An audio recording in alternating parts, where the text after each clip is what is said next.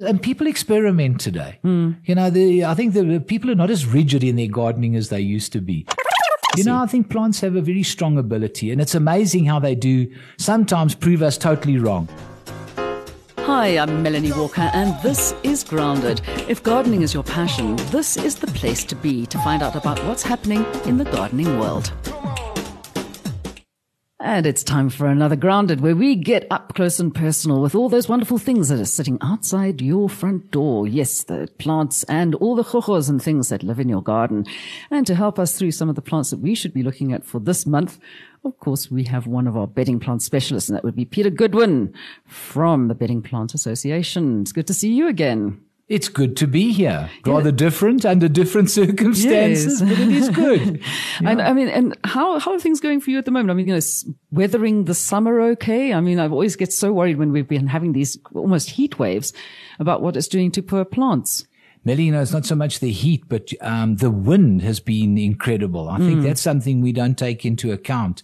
And um, certainly something we've seen evidence of. You know, the gardens are just drying out so quickly. It's not only the heat. So, of course, now we come to the watering. And of course, I've always been one who says water in the mornings and don't water again. And you're changing it around to thinking what I'm thinking, water in the evenings. And then- No, I still Still wouldn't. not? No, I still wouldn't water in the evenings. Um, simply because you know what happens is, especially in this heat, we get a, hum- sort of a humidity buildup, Mm, and that really then becomes a real nesting area for all your insects and muggies and things that are going to give you problems. But people will look at you and go, but that doesn't make sense because, you know, we bought water in the morning and it's all going to evaporate during the day. and I'm sitting and thinking, and it doesn't cool down the garden. We can't enjoy the garden. We haven't got time in the morning. No, but in the evenings you can go and enjoy it. And I think, you know, we are having beautiful evenings at the moment. Hmm. I think this is something we've noticed, certainly in the nursery, because we do start watering fairly early so that we're done by 11 o'clock latest. And, um, yeah, I think that this is such unusual weather.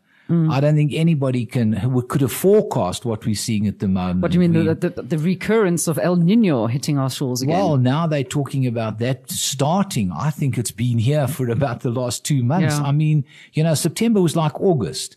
We just had so much wind Yeah. and October hasn't been any different. I mean, every day we've had a lot of wind. We've had a lot of heat. We've had the severe heat wave, but the plants still somehow do seem to survive. And through November, I know because I mean, whenever I'm shooting, my hair starts flying all over the place. I've taken to just tying it up because it's much easier. Yeah. Now the wind has, I think the wind has been more devastating than, Than the, the heat, heat. Quite honestly. And I think in the gardens, they certainly feel it because, you know, plants are transpiring all the time and they just can't keep up with this wind and the heat together. So Mm. I think coupled, yeah, bedding plants are under threat. Put them under a little bit of shade. Put them under a shady tree. Make sure that they get some cool. Well, the ones we're going to talk about today are fairly hardy bedding plants, Mm. um, looking at this type of, you know, situation that we're in at the moment. But um, we've certainly seen a, a, a strong demand for veggies. Mm. I think we're back to that. You know, people are still planting a lot of herbs, a lot of veggies because they need the full sun. And perennials, of course, are really doing well at the moment. Um, especially the, the, the gazania type perennials where, you know, they don't need a lot of water. Yeah. But I think people are, people have learned their lesson and I, I do feel that gardeners are still enjoying their gardens. We just don't go into them until after four sort of thing. No, no, it's too Yeah. hot in the middle of the Five only- to seven and Mad dogs and Englishmen. What can we say? Those are the people who go. That, that would include me, I suppose, um, in some way or another. But yeah, I, I was uh, just thinking about the whole fact about people are wanting to grow their own food. Yes. Um, a lot of the time, they're not very successful at it. They may have a few things, and you see the pictures coming up on Instagram. Oh, look what I've just managed to harvest from my garden. They've got like six tomatoes, you know, which is still not bad that's because it's a start. Yes. Yeah. Um, so the the range of stuff that's now available is so much wider yeah. than what we could get, say, 10 years ago.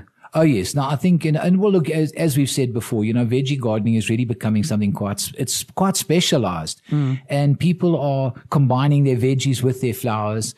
And I think this is an exciting move. I mean, the one to, with plant we're going to talk about today, marigolds. You know, if some people will say, "Oh no, not mm-hmm, marigolds," mm-hmm. but really, when you look at what they're all about, firstly the color range that they mm. offer, how strong and hardy they are, and what good companion plants they are. You know, they just don't die. Yeah. And I think this is something we can't say about many bedding plants. Most of the bedding plants don't have the same resistance and the same value and the same fragrance as the marigold. And people will say, oh, fragrance, it smells. But it's got a very definite smell. Smells like khakibos. Yes. Yeah. And it really does. It, it's just such a great plant to have in the gardens. And we've noti- noticed, we've just started Colorful Corner again. Um, yeah, we're out of the blue. Any rate, we're back in that area. And um, a lot of that nursery is actually under roof. It's, it was an old tunnel. Yes. And um, it's been very interesting to watch how plants, you know, because we grow in tunnels, but plants don't like to be in tunnels. Funnily they like to be outside. They like That's to be plants do. And the marigolds have really stood up to this. Hmm. You know, but we've just been watching and we are learning as we go along on how the ventilation, how important ventilation is. We've created a humidity, but Hmm. we haven't, we've now got to get the ventilation right. That's our next big challenge. But the marigolds just carry on and on. They really are. They're the most amazing plants. I saw some um, on the side of a road once, and I mean, I drive down that road pretty much every single day. Yes. And, uh, you know, there was a, just a little section next to the road, and then there was a pavement, and then there was a bit of a verge, and then Yes. the pe- person's house. So in that tiny little section right next to the road, on the curbstone, and it must have been probably, what, not even 30 centimeters wide. yes. There was a whole strip of marigolds right on the side of this main road that just kept on going and going and going and going. And under those circumstances, I mean, imagine when how nobody hot was it watering is. them. plus the heat from the road. Yeah. Nobody Yeah. watered them. I just looked at these things. And then there was an, and going off the subject for a second, a little further down, the irises. In doing exactly the same thing. I don't know if people were watering those, but on that strange. same little strip, the irises were doing their thing. Yeah. Blue irises was fantastic to You see. You know, I think plants have a very strong ability, and it's amazing how they sometimes prove us totally wrong. Yeah. You know, it's just out of the blue that a plant will do something or survive somewhere where, you know, you don't actually expect it to happen. like saying to a clivia, I'm sorry, you can't grow there because that's in the sun. And the clivia is going, really? Really? this is what happens. No, Yeah. I think this is so true. And going back to the you know, there's such a lovely variety Wh- of Which one are we talking about? So GCs? The one that's still the most popular, funnily enough, is the old lemon drop. Mm-hmm. And that most people will remember. And it's still very popular. It's one of the popular sellers. But then, of course, there's the small dwarf varieties now. And then you get the larger ones with the larger heads. We don't do much in the tall marigold range. There's not very many of the tall marigolds left. You know, you used to get that sort of round, very round, oh, how do you explain it? Um, almost ball-like flower. Those are not popular, but the smaller ones are definitely Mm. The ones that are doing well at the moment. And by the way, there's no such thing as an indigenous African marigold. No, definitely not. It's just called that. no, no, they certainly don't fit into that, uh, well, into that part at all. Um, but you know, going back to their colors, the color range, they used to be, people used to look at them and say, oh, but you know, they just, they don't add anything to the garden.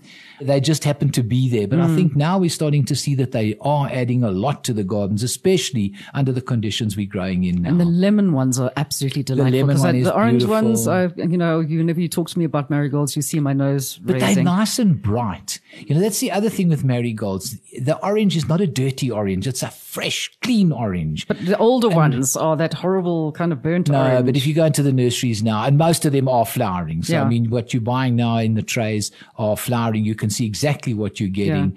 And you'll be amazed at the different colors that you can get. I mean, we've got one now, you know, uh, our bee is our logo and there is a marigold bee now and it's sort of a cross between a rustic orange and a yellow and it's Yeah. beautiful. It really is.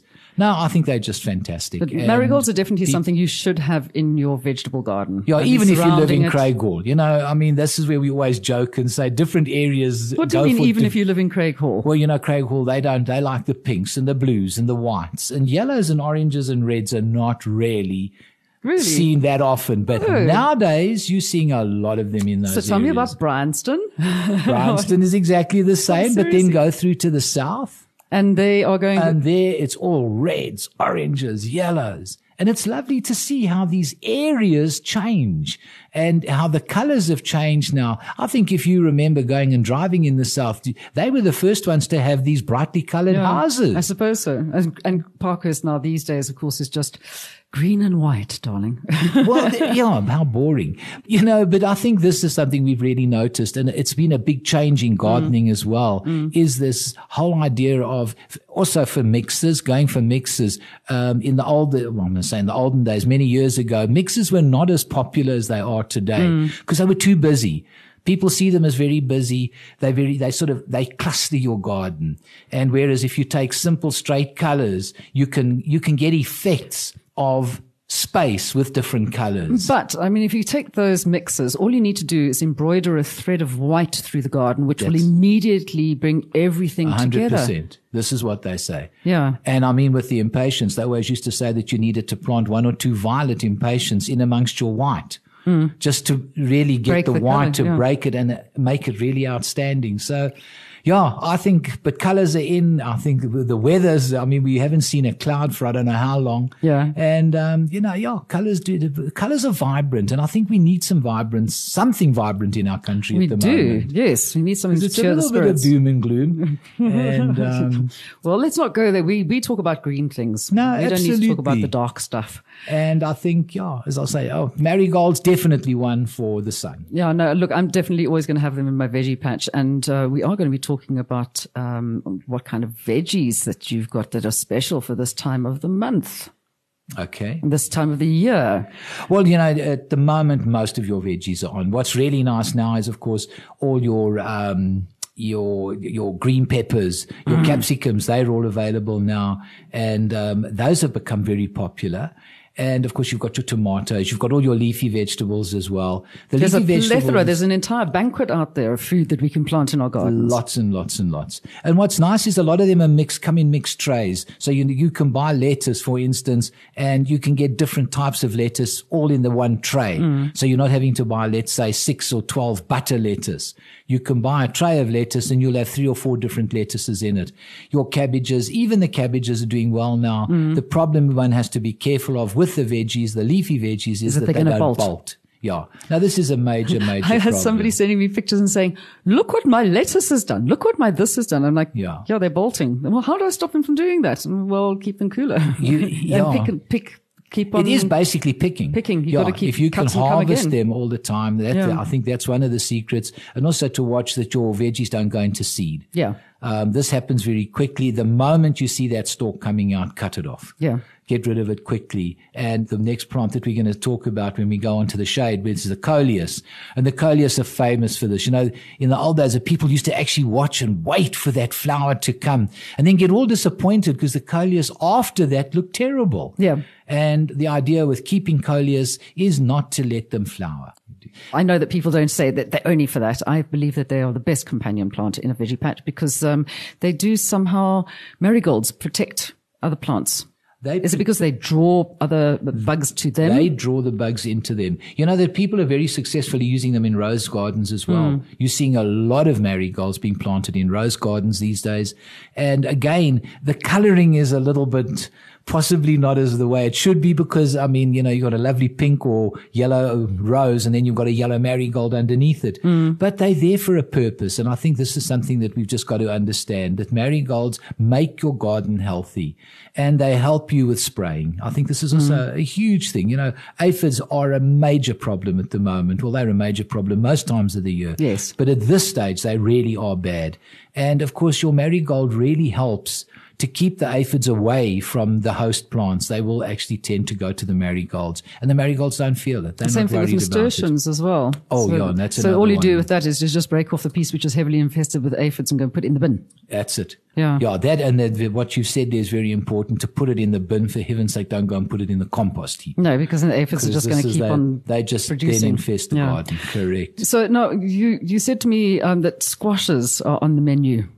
Yes, um, it's an unusual one because we don't certainly don't do it as a seedling, mm-hmm. but um, there are a lot of different squashes that are available in seed packets. and they're very easy and it's a lovely one for the kids to do. Mm-hmm. Do you remember we used to do the old beans and put them in cotton wool? Yes. A lot of people are putting, you can do squash, do that with squash very successfully, but it's a very easy seed to plant. It's very hardy. It likes to be in a nice dry area. Mm-hmm. It's, um, it likes a very well drained soil and you often see them in heaps you'll find that people make up a berm and then plant their squashes on the berm and then they sort of run down the berm. And once the, once they start to fruit, of course, um, one just has to be a little bit careful. Again, here your marigolds come in, um, that they don't get the, the, the, the, the fruit doesn't get eaten or bitten because that does happen with the squashes. I think the biggest problem with squashes, I mean, what kind of squashes are we talking about here? The one, well, they just said squash on the list, but I would imagine, let's look at the Hubbard, the green, what we call the green, the green skin squash. Like a gem squash. Yeah, you get that, and then Yeah. the bigger one, the Hubbard squash, you know, that, that's sort of got a very ripply, um, outside skin, Mm. but very, very orange inside and very tasty. Um, similar to pumpkin. Yes. Only it's just, yeah. It's a squash rather than a gourd. Yes. this is the thing. People don't know the difference between, okay, so, so what is a, um, a, what do you call those things? The green thing, courgette. What is a courgette? No, the courgette now, that's, you're looking at something totally different there. That's more in the cucumber family Mm-hmm. and it's a very watery plant. And a butternut And is a squash as well. a butternut is a type of squash. But a, suppose bu- pumpkin is not it. a squash. It's a pumpkin. No, pumpkin is. You, you, you So actually the- they make a very interesting point. It's a thing. I mean, like, there's so many I've different never- kinds of squashes as well. I mean, just the variety of things that are being put out these days. You know, my have to- advice would be to for them to go and read the seed packets because really there's so much information on the seed packets. There's good Mm. pictures on the seed packets, and that really explains not only how to plant them but what to expect from them. But you can get them in seedling. I'm sure I've seen six Ah. packs of seedlings for squashes before. Not that I'm aware of. No, you know what the problem is? They they're what we call a runner plant, And they run- they- they run very yeah, quickly, and yeah. they run very quickly. So you're either going to sell them really, really small, and then hmm. people will not know what they are, and they're not necessarily going to transplant that well. Hmm. And being a big seed, it's a very easy seed to. Yeah, work I just with. throw them into the garden. I've got the Well, you can do that. tromba d'Albenga, which is one of the.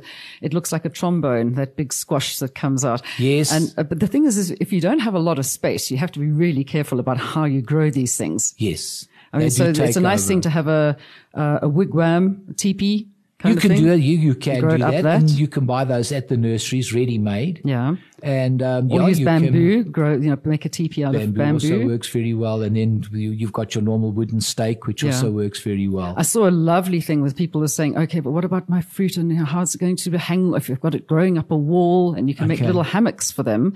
And somebody said, why don't you just use old ladies' bras as the hammock and you take it from one place to another and the fruit just nestles nicely in the cups. I thought that was so fantastic. Reusing used materials. Well, I suppose if we can grow plants in veldskoens, we can grow them in bronze. This is also well. true. but I mean, do, do they need any special, I mean, are they gross feeders? No.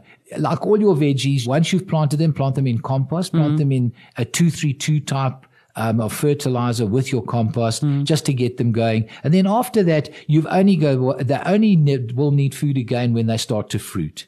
And then you're going to change just from, remember, going back to the high nitrogen Yeah. when you plant them. And when they're fruiting, you've got to get that high number at the end. At the end. So you would go to something like a 315, which is ideal for fruiting vegetables. Yeah. Because you can just look at the pictures of the things on Again, the front of the bag. Are the bags, yeah. It says fruit and flour. You know, the nurseries have made it very easy. And I think the suppliers, this is one job they've done really well, is they have made your, the packaging just jumps out at you. It does. And Hello, tells you, you need so something for flowers? There you go. There's a flower. Oh, you need some for vegetables. Oh, look, there's carrots on there. We can use that. I mean, would you use a different fertilizer, obviously, for carrots and parsnips than you would for your leafy vegetables? Because one is, you need something a more high root. in, one's a root and one's a leaf.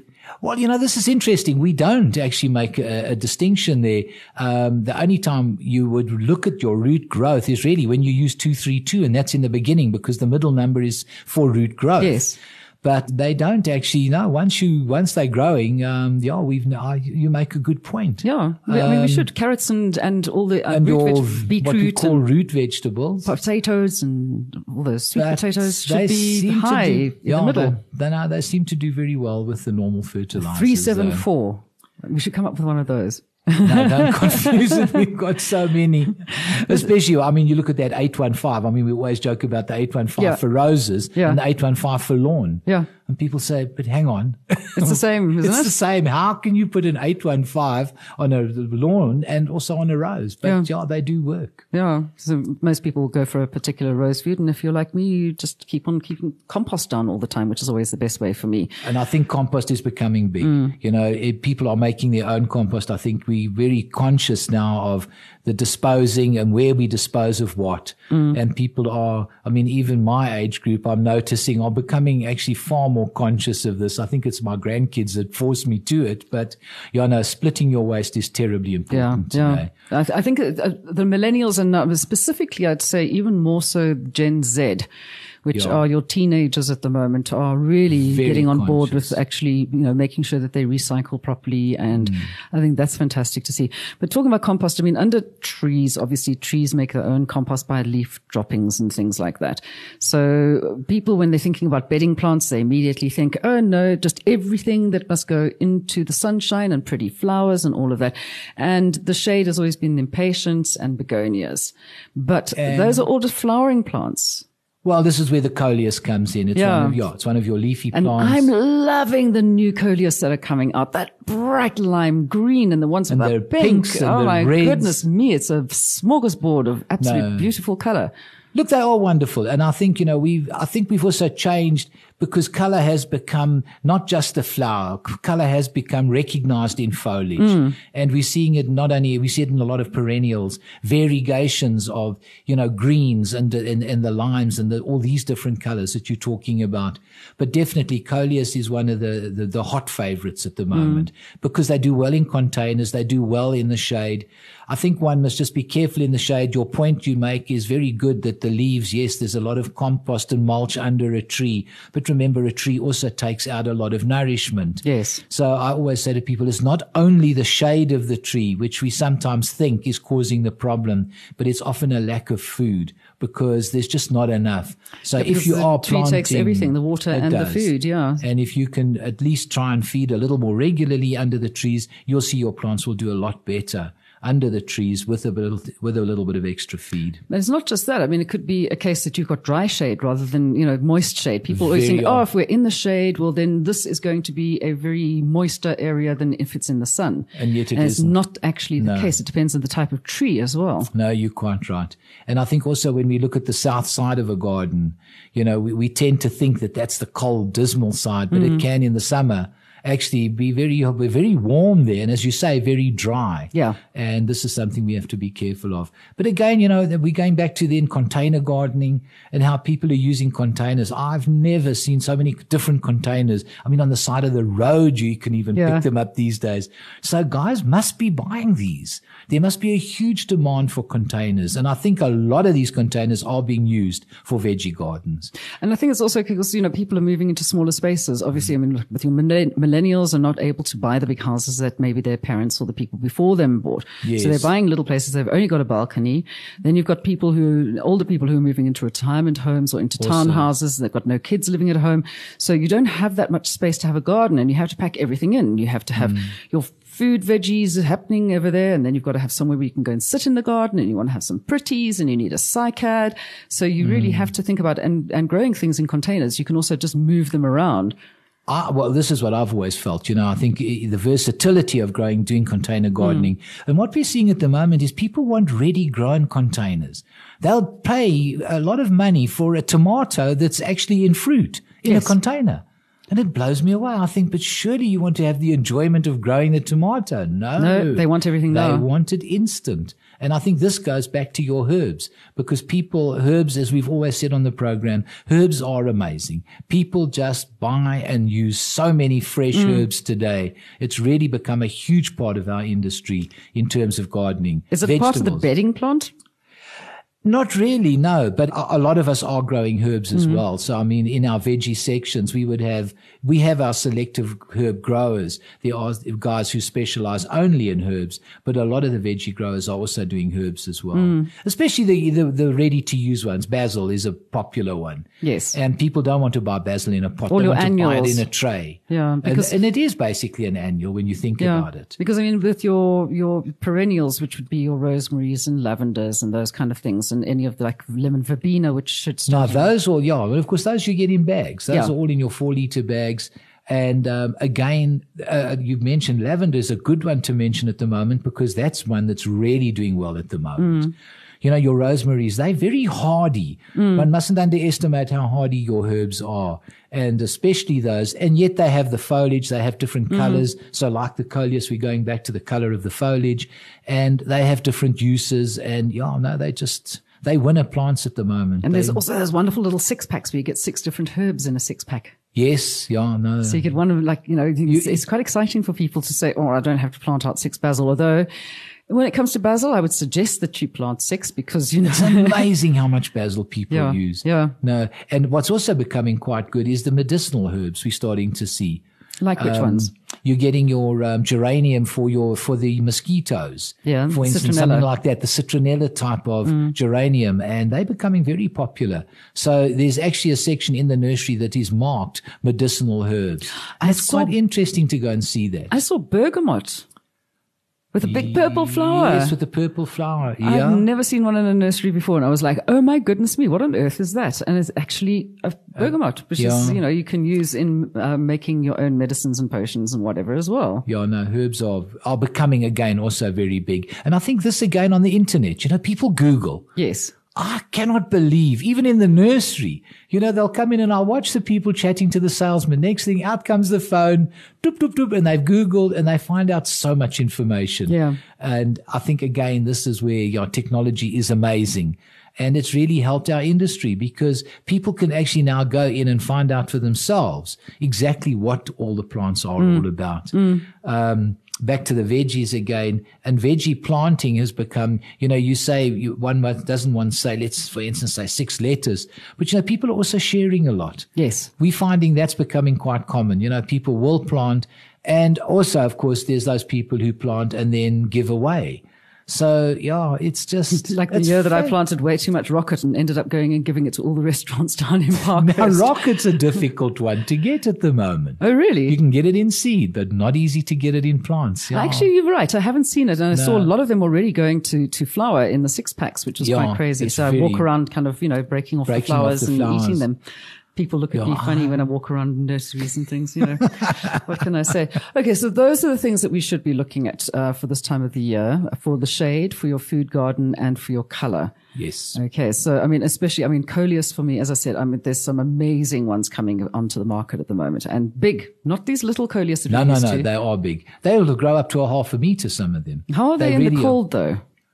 Well, why would they want to be any? There's no cold at the moment. But I mean, if it comes to winter, I mean, are they? Do they no, last they through will. They will. They they need to be protected. Yeah. and they will die off in the winter. Okay. The coleus is one that doesn't go through. You know, we say a lot like our hostas. bedding plants. Yes, and like the hypoestes. Mm. Hypoestes is another one that's very and becoming again also very popular. Mm. You know that pink and that white.